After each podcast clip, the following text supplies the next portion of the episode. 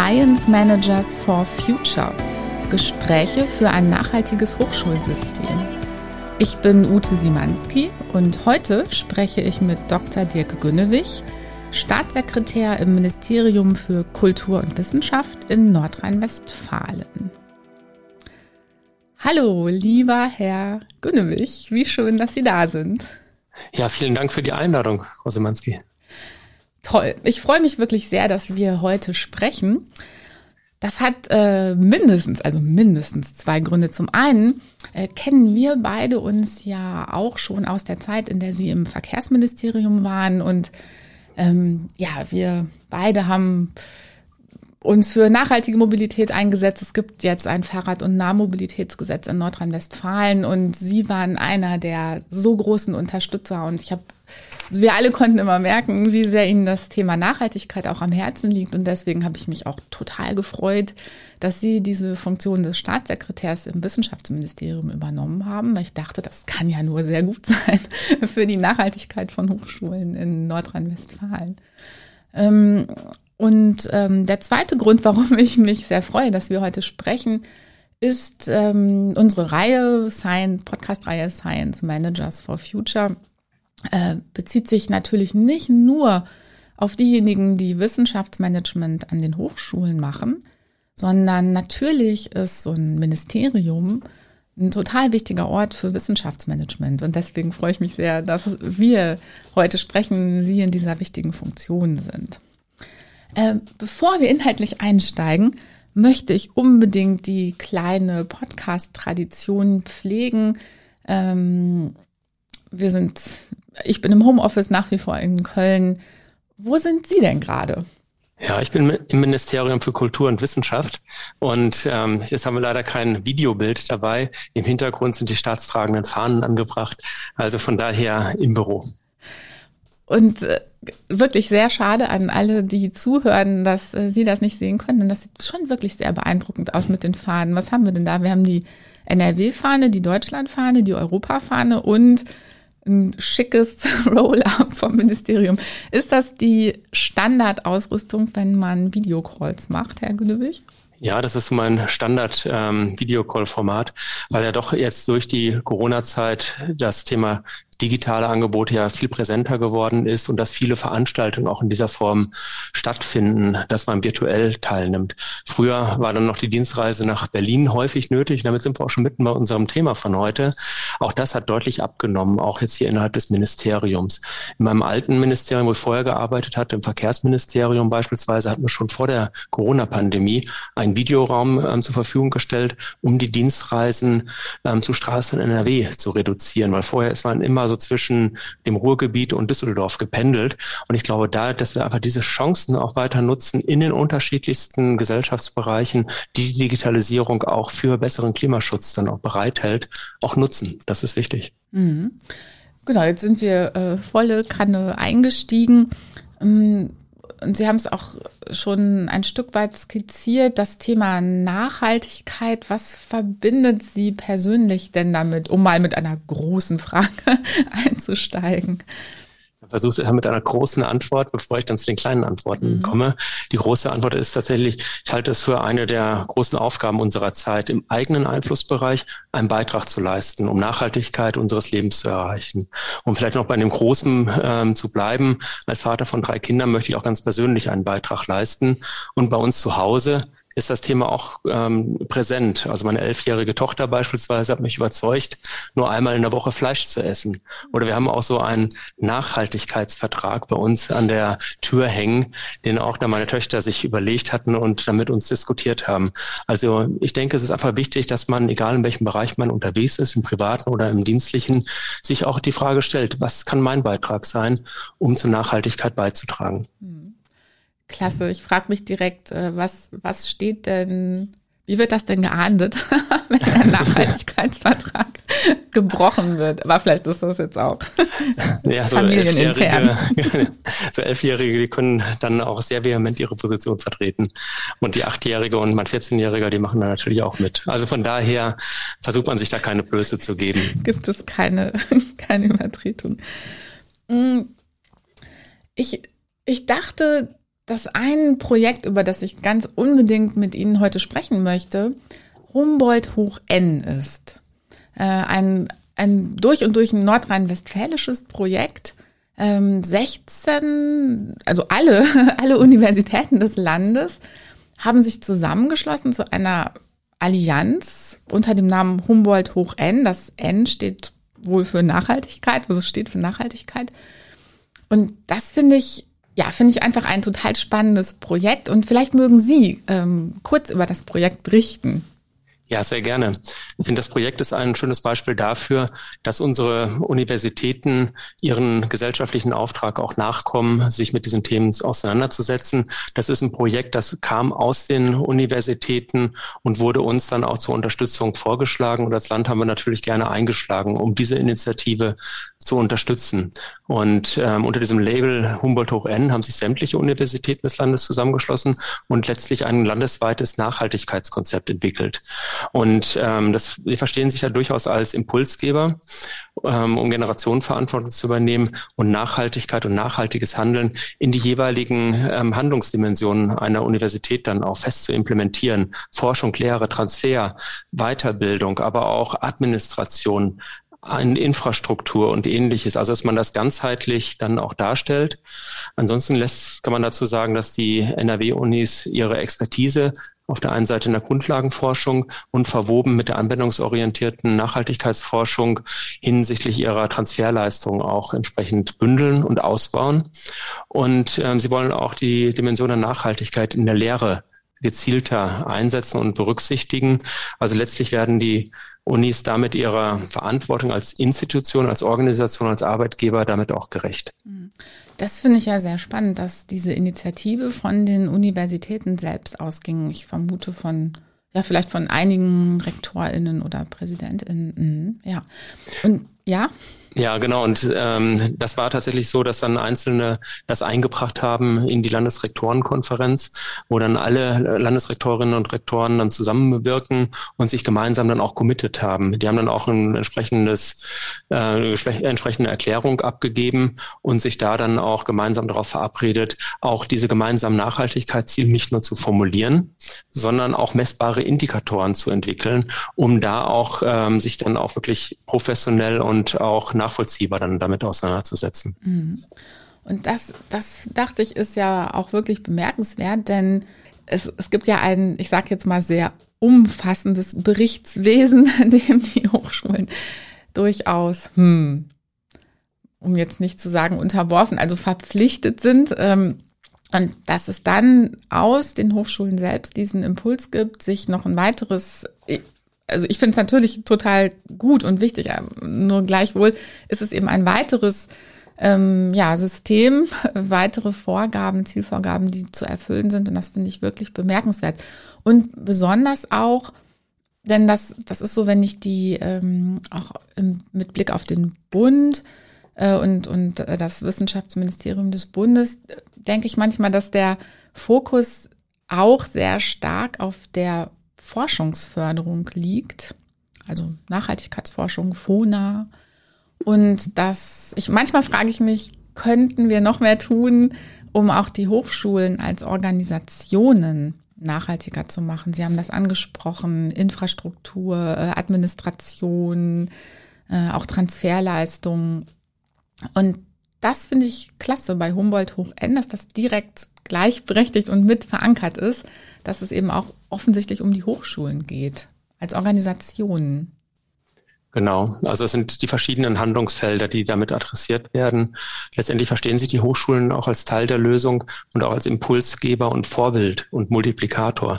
Und das äh, bezieht sich dann nicht nur auf deren Tätigkeiten im Bereich Lehre, Transfer und äh, Forschung, sondern auch als Administration, als Organisation, weil wenn dort äh, bestimmte Maßnahmen beispielsweise in diesem großen Gebäudebestand, über die die Hochschulen verfügen, umgesetzt werden, sind das natürlich auch gute Role Models ähm, für weitere Aktivitäten in anderen Gesellschaftsbereichen. Also ich denke, dass ähm, tatsächlich die Universitäten, Hochschulen und Forschungsinstitute einfach ein riesiges Potenzial haben, dieses Thema durch ihre Expertise nachhaltig nach vorne zu bringen. Mhm. Ja, und ich denke auch, dass mh, mm, es sind ja nun mal die, die ganzen jungen Menschen, die nachfolgenden Generationen an den Hochschulen. Und ich finde es dann so wichtig, dass die Hochschulen auch diesen Vorbildcharakter wirklich erfüllen. Ne? Genau, und auch in der Lehre dann auch sehr aktiv sind. Ja. Das ist auch wichtig, weil das ist auch ein Teil von Humboldt hoch N, dass man die Aktivitäten in der Lehre dann auch noch stärker entsprechend ausrichtet. Also es wird jetzt Ende Mai am 31.05. eine erste Tagung stattfinden, wo sich die nordrhein-westfälischen Hochschulen zusammenfinden, um in ihren verschiedenen Handlungsdimensionen das Thema Nachhaltigkeit zu diskutieren, ganz konkret zu werden. Und dort wird auch eine Wanderausstellung gestartet. Das ist eine Posterausstellung, in der einfach mal ein Überblick gegeben wird, was schon alles in diesen Themenbereichen läuft. Da sind sehr viele Beispiele aus dem Bereich Lehre dabei. Ähm, Im Sinne von Studium Generale äh, habe ich da ein Beispiel von einer Universität im Hinterkopf, wo man dann im Prinzip versucht, das in verschiedene Studiengänge dann auch einzuplanen, dass das Wissen quasi nicht nur in spezialisierten, sondern auch in allgemeinen Studiengängen verankert ist. Und in der ähm, Lehre, denke ich, ist es ein ganz wichtiger Ansatzpunkt, um auch dieses Thema nachhaltig tief und fest zu verankern in Industrie, in Wirtschaft, in Gesellschaft. Und das zeigt letztlich auch äh, der Beitrag von den Hochschulen für das UNESCO-Programm Bildung für nachhaltige Entwicklung, um da auch die globalen Nachhaltigkeitsziele mit zu erreichen. Und wir versuchen jetzt neben ähm, einer Förderung von Netzwerken wie Humboldt Hoch N, die aus der Wissenschaft heraus ähm, entwickelt worden sind, versuchen mit unserer themenoffenen Forschungsförderung die Rahmenbedingungen zu geben, damit sich die Hochschulen Hochschulen und Forschungsinstitute in Nordrhein-Westfalen ähm, bewerben um Mittel. Das ist themenoffen. Allerdings ähm, wird da auch sehr deutlich, dass sehr viele Anträge und auch Förderungen zu Themen der Nachhaltigkeit bei uns platziert werden. Das ist ein Thema, mit dem beschäftigen sich unsere Hochschulen sehr aktiv. Und daneben versuchen wir aber auch einzelne Impulse zu geben, um diese Themen dann auch themenorientiert dann zu unterstützen. Oder vielleicht ein anderes Beispiel, was auch wichtig ist, ist immer dieses Zusammen ähm, Dinge dann auch weiterentwickeln. Wir haben Orca NRW in der Förderung. Das ist ein Online-Portal für digital gestütztes Lernen und Lernen, Lehren und Lernen an Hochschulen. Und Plattformen wie diese können auch Materialien zum Beispiel für Themen der nachhaltigen Entwicklung in der Hochschullehre übergreifend zugänglich machen und damit auch wiederum einen entsprechenden Impuls zu geben. Das sind gut aufbereitete Studienmaterialien, die dann auch eingewoben werden können in unterschiedlichste Lehrangebote. Also es ist sehr breit ähm, verankert in Nordrhein-Westfalen an den Hochschulen und Forschungsinstituten, sich professionell und auch systemisch mit Nachhaltigkeit auseinanderzusetzen. Hm. Ja, ein, ein echtes äh, Zeichen der Hoffnung. Das äh, freut mich sehr.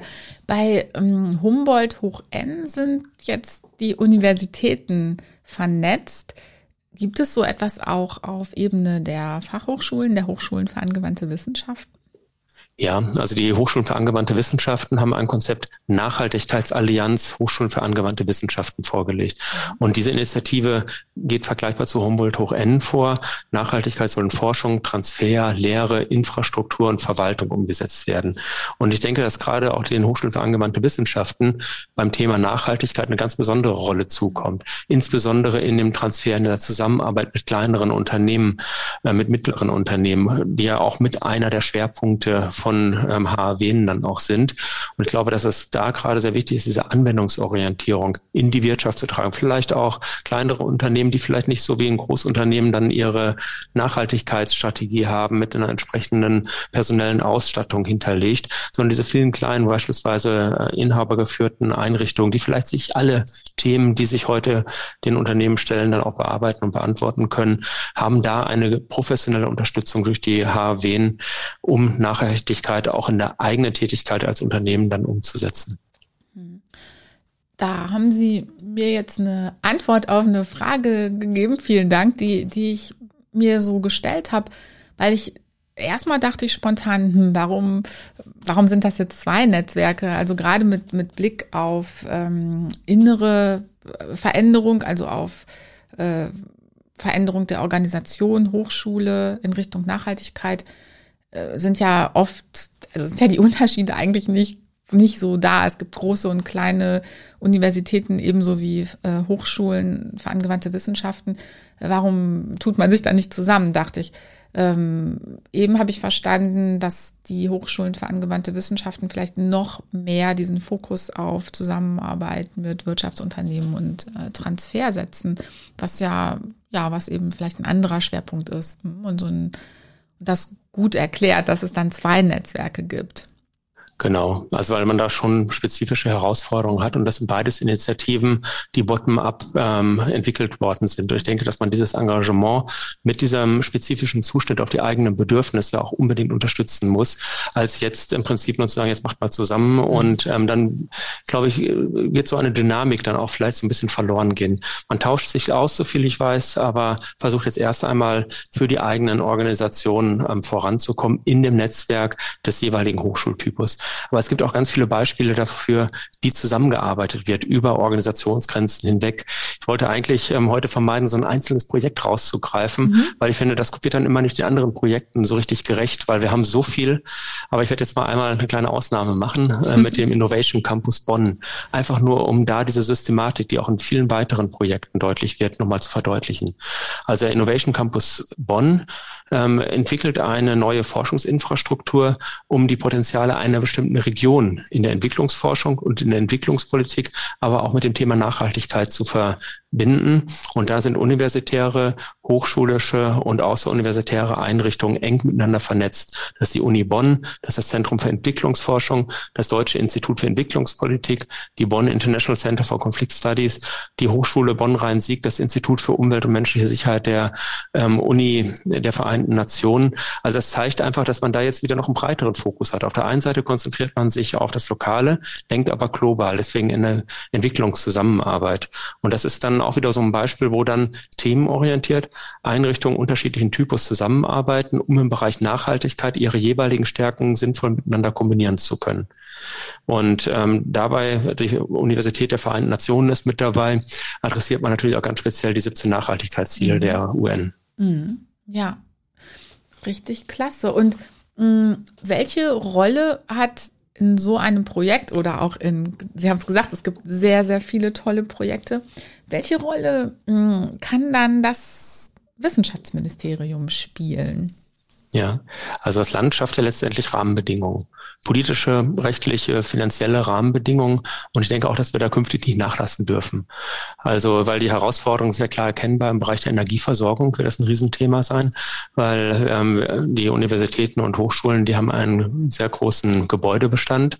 Die Mobilitätsfrage äh, ist ähm, eine große, die wir äh, beantworten müssen, weil Menschen ähm, kommen zur Universität, zur Hochschule für angewandten Wissenschaften Wissenschaften, aber auch Fragen der Biowirtschaft, der Digitalisierung, das sind entsprechende Querschnittsaufgaben. Was können wir als Land machen. Das ist zum einen die Rahmenbedingungen herstellen, ähm, einmal im Bereich der Grundfinanzierung. So haben wir eine neue Hochschulvereinbarung geschlossen. Da kommen wir gleich vielleicht noch was mhm. zu sagen, weil das das Thema Nachhaltigkeit auch nochmal gut verankert. Und zum anderen im Bereich der Forschungsförderung, die haben wir neu aufgestellt, um einmal themenoffen, also bottom-up ähm, Initiativen dann auch zu ermöglichen und an einigen Stellen dann auch eine Unterstützung sozusagen, wo wir versuchen, bestimmte Entwicklungen dann auch nochmal durch ein zielgerichtetes Förderangebot Angebot zu unterstützen. Mhm. Und wenn Sie sagen Rahmenbedingungen, hm, sind das dann auch Vorgaben oder vielleicht sogar Verbote von bestimmten Dingen, die im Sinne von Nachhaltigkeit an den Hochschulen nicht mehr gemacht werden sollen? Ja, also mal eine der Stärken ähm, unserer Wissenschaftslandschaft und der Hochschullandschaft ist, dass sie Themen offen forschen können, dass wir einen hohen Autonomiegrad haben. Weil ich denke, dass wir da am ehesten gute Innovationen auch hervorbringen, ähm, neue Entwicklungen, neue Ideen, Kreativität ähm, dann auch unterstützen und fördern. Also wir haben autonome Hochschulen, die allerdings genau sich diesen Fragen ja auch stellen und auch gute Lösungen entwickeln, aber auch jeweils vor Ort. Ähm, Humboldt Hoch N ist ein gutes Beispiel dafür. Man verpflichtet sich selber. Das andere ist aber auch, wir haben eine neue Hochschulvereinbarung geschlossen von 2022 bis 2026. Da sind sind äh, mehr als 20 Milliarden Euro Grundfinanzierung. Das sind 330 äh, Millionen mehr als die bisherige Vereinbarung umfasste. Und in dieser Vereinbarung ist Nachhaltigkeit als ein strategisches Ziel zwischen dem Land und den Hochschulen verabredet. Und einmal soll es als Querschnittsthema verstanden werden. Das ist da die Verabredung. Also in den Kernbereichen Forschung, Lehre, Transfer soll es auch in der Hochschulentwicklungsplanung mit berücksichtigt werden. Und was ganz wichtig ist, in der Hochschulvereinbarung ist auch festgehalten, dass die Hochschulen über Maßnahmen, Initiativen und den Status quo ihrer Strategien für nachhaltige Entwicklung und auch ihr Engagement in externen Netzwerken berichten müssen. Und damit wird es dann konkret. Und wir können darüber dann auch miteinander in den Austausch kommen. Und das ist dann sozusagen eine Rahmenbedingung, wo wir nicht vorgeben, was genau zu tun ist, sondern aber das Thema benennen und einen Rahmen bilden, innerhalb derer die Hochschulen eigenverantwortlich tätig werden können. Und ich glaube, genau das ist die Stärke unserer Wissenschaftslandschaft, dass sie diesen Rahmen gut ausgestalten, entsprechend der eigenen Bedürfnisse und Bedingungen vor Ort. Mhm. Ja, klar, an, ähm, also als ich das äh, Wort Verbot in den Mund nahm, dachte ich natürlich auch in keinster Weise daran, äh, an, an Forschung, sondern äh, oder auch Lehre, sondern da dachte ich eher an ja, vielleicht Beschaffungswesen oder äh, was den Sektor der Infrastruktur angeht oder auch wirklich ja Mobilität, ob es da, ob so in, inwiefern ein Ministerium da Möglichkeiten hat oder auch überhaupt ein Interesse hat, das ist jetzt auch eine ganz offene Frage, also überhaupt ein Interesse hat, auf die Hochschulen einzuwirken. Ähm, oder vielleicht ist das gar nicht notwendig, weil die Hochschulen schon total weit sind und von sich aus äh, auch auf die, in diesen Wegen und in diesen Feldern nachhaltig werden wollen. Genau, also das sind auch Themen, die ähm, beim Thema ähm, Humboldt hoch N auch mit angesprochen mhm. werden. Und zum anderen ist auch noch das ähm, die Landesverwaltung, also die ähm, klimaneutrale Landesverwaltung. Mhm. Das ist ja auch ein Thema, was ähm, angeschoben wurde. Und damit hat die Landesregierung sich auf die Umsetzung von bestimmten energetischen Standards auch verpflichtet für die Landesverwaltung, für die genutzten Gebäude und auch ein entsprechendes Berichtswesen, aber auch Finanzierung dann verabredet. Und äh, für die Bereiche, für die wir als Landesverwaltung dann auch zuständig sind, direkt zuständig sind, äh, wie jetzt die Hochschul das Hochschulbibliothekszentrum, das Landesarchiv, die Kunst- und Musikhochschulen, die haben wir zur Umsetzung der Klimaneutralität bis 2030 verpflichtet. Mhm. Und da geht es genau um diese Handlungsfelder, äh, die Sie gerade angesprochen haben. Gebäude, mit den Teilbereichen dann auch Raumwärme, Strom oder Mobilität mit den Bereichen Fuhrpark und auch Dienstreisen. Aber da gehört natürlich auch das Thema der Menschen, die dann zur jeweiligen Hochschule hinkommen, dass die auch entsprechende Mobilitätsangebote bekommen, bei denen man dann nicht mehr auf den motorisierten Individualverkehr angewiesen mhm. ist, sondern verschiedene Verkehrsmittel sinnvoll miteinander kombinieren kann. Bei manchen Hochschulen in Innenstadtlage ist natürlich eine andere Situation als bei Hochschulen, die am Stadtrand liegen und vielleicht noch nicht so gut ähm, angebunden sind. Und ähm, im Bereich der klimaneutralen Landesverwaltung hat die Landesregierung auch die 14 Universitäten und die 16 Hochschulen für angewandte Wissenschaften im Trägerschaft des Landes eingeladen, sich an der Umsetzung der klimaneutralen Verwaltung bis 2030 anzuschließen. Und dafür haben wir auch schon sehr viele, sehr vielversprechende Gespräche geführt. Und ich denke, dass man auf diese Weise dann aber auch in dem eigenen, ähm, ja, sag mal, Fördergeschehen das Thema Nachhaltigkeit auch noch viel stärker bei Baumaßnahmen mit berücksichtigen muss. Und ich glaube, das muss man auch sehr breit dann auch angehen, das Thema ähm, Nachhaltigkeit im Bereich der Gebäude beispielsweise auch das Thema, ähm, das langfristig zu betrachten. Also beim Bau muss man eigentlich auch schon an die Sanierung denken. Weil wir sehen es ja heute, wie viele Sanierungsmaßnahmen auch laufen müssen und wie aufwendig das mitunter ist. Also das frühere Thema Asbest, was ja immer noch in sehr vielen Gebäuden dann auch die ähm, Sanierung extrem komplex macht und auch äh, natürlich auch für die Umwelt nicht ähm, äh, sinnvoll ausgestaltet, muss man vielleicht auch schon jetzt mehr noch stärker darüber diskutieren, wie man beim Bau die Sanierung oder vielleicht auch den Abriss dann auch entsprechend berücksichtigen kann, weil in dieser Tragkonstruktion von den äh, Bestandsgebäuden, da ist ja der Hauptanteil des CO2 gebunden und beim Abriss wird das freigesetzt und vor dem Hintergrund ähm, gehört es auch zu den Fragestellungen, mit denen wir uns auseinandersetzen, wie können wir kreislaufgerecht bauen. Ja. Genau, das Stichwort Kreislaufwirtschaft, das hatte ich gerade auch äh, im, im Kopf und dachte, dass äh, ja, dass, dass Hochschulen ja auch da, äh, also klar, äh, ich, ich will und ich glaube, wir müssen immer aufpassen, Hochschulen können nicht nicht alle Probleme dieser Zeit jetzt mal eben so äh, in sich lösen. Ähm, nur manchmal dachte ich, ist es leichter, vielleicht in, an Hochschulen sowas wie Kreislaufwirtschaft zu erproben in bestimmten Projekten und ganz konkreten Projekten als in mancher Kommune. Und ähm, dass Hochschulen ja deswegen auch so Role Models für andere gesellschaftliche Bereiche sein können, auch durchaus für Kommunen, für andere Organisationen, äh, wenn sie vorführen, dass, ja, was Sie eben ansprachen, Gebäudesanierung nachhaltig gemacht werden kann und eben Kreislaufwirtschaft angefangen werden kann. Ähm, ja, und dass ein Ministerium äh, dort gute Partnerschaften hat, um solche Dinge zu erproben. Genau, das finde ich auch eine ganz wichtige Dimension, also die Vorbildfunktion, die mhm. sehen wir da auch. Und ähm, ich glaube, dass da auch ähm, aus der Organisation heraus ein sehr starker Druck dann auch auf die ähm, Hochschulleitung dann auch besteht oder äh, eigentlich brauchst du diesen Druck gar nicht, weil ich habe eher den Eindruck aus den ganzen Gesprächen, die ich mit den Hochschulleitungen führen, dass das ein Thema ist, das bei denen auf der Agenda ist. Die wollen das ähm, umsetzen und man merkt einfach, dass an den Hochschulen tatsächlich das Interesse daran ist, dass man ähm, hier als Vorbild agiert und ähm, da auch zu signifikanten Verbesserungen dann auch kommt. Mhm. Mhm. Und ich blicke gerade auf die Uhr, wie immer in diesem Podcast rast die Zeit einfach und wir kommen langsam, aber sicher schon zum, zum Ende. Hm, wenn Sie sich was wünschen könnten von den Hochschulen in ihrer Funktion und unter diesem Stichwort noch nachhaltiger werden, was wäre das, wenn Sie da so einen Wunsch frei hätten?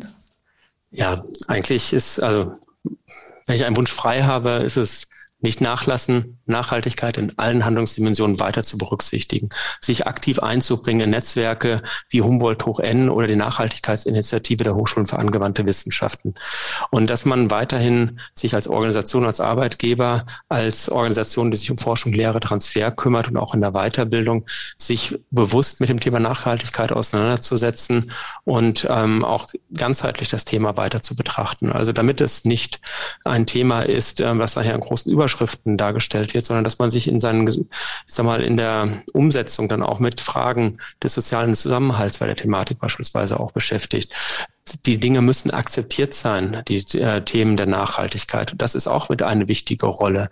Und deswegen denke ich, dass die Universitäten und Hochschulen für angewandte Wissenschaften ihrer Rolle als Impulsgeber, als Produzenten von Lösungen gerecht werden sollten weiterhin. Und was ich für besonders wichtig halte, dass sie auch kommunikativ sich dieses Themas noch stärker als bisher annehmen, weil viele Dinge passieren an den Hochschulen und das passiert dann nachher vielleicht in so einer Art ähm, ja, Wissenschaftsblase und man ist dann gut unterwegs ist. Aber ich glaube, damit man diese Vorbildfunktion, dieses Role Model ähm, tatsächlich auch ausfüllt, ist es wichtig, dass man auch kommuniziert, weil ich denke, dass die Voraussetzung dafür, den Transformation zu einer nachhaltigen Gesellschaft zu erreichen, darin besteht, Transparenz, Kommunikation und Partizipation zu gewährleisten in alle Richtungen.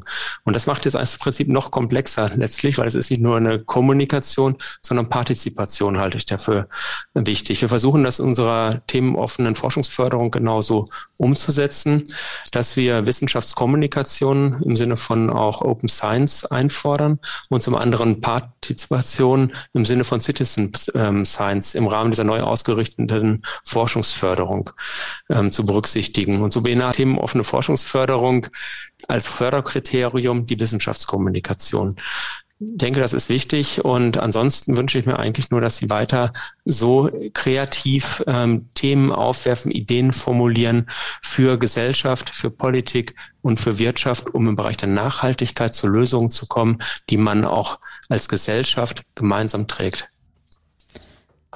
Lieber Herr Gündewig, genau das nehme ich als Schlusswort. Ich bedanke mich ganz herzlich für dieses spannende Gespräch und freue mich auf alle weiteren Entwicklungen und bin gespannt, was gerade auch in Nordrhein-Westfalen an den Hochschulen alles noch passieren wird in Zukunft. Vielen, vielen Dank. Ja, sehr gerne. Und ich danke ebenfalls, Ute Simanski. Toll, dass Sie dieses Thema auch aufgreifen und damit auch im Hochschulalltag so lebendig halten. Dankeschön.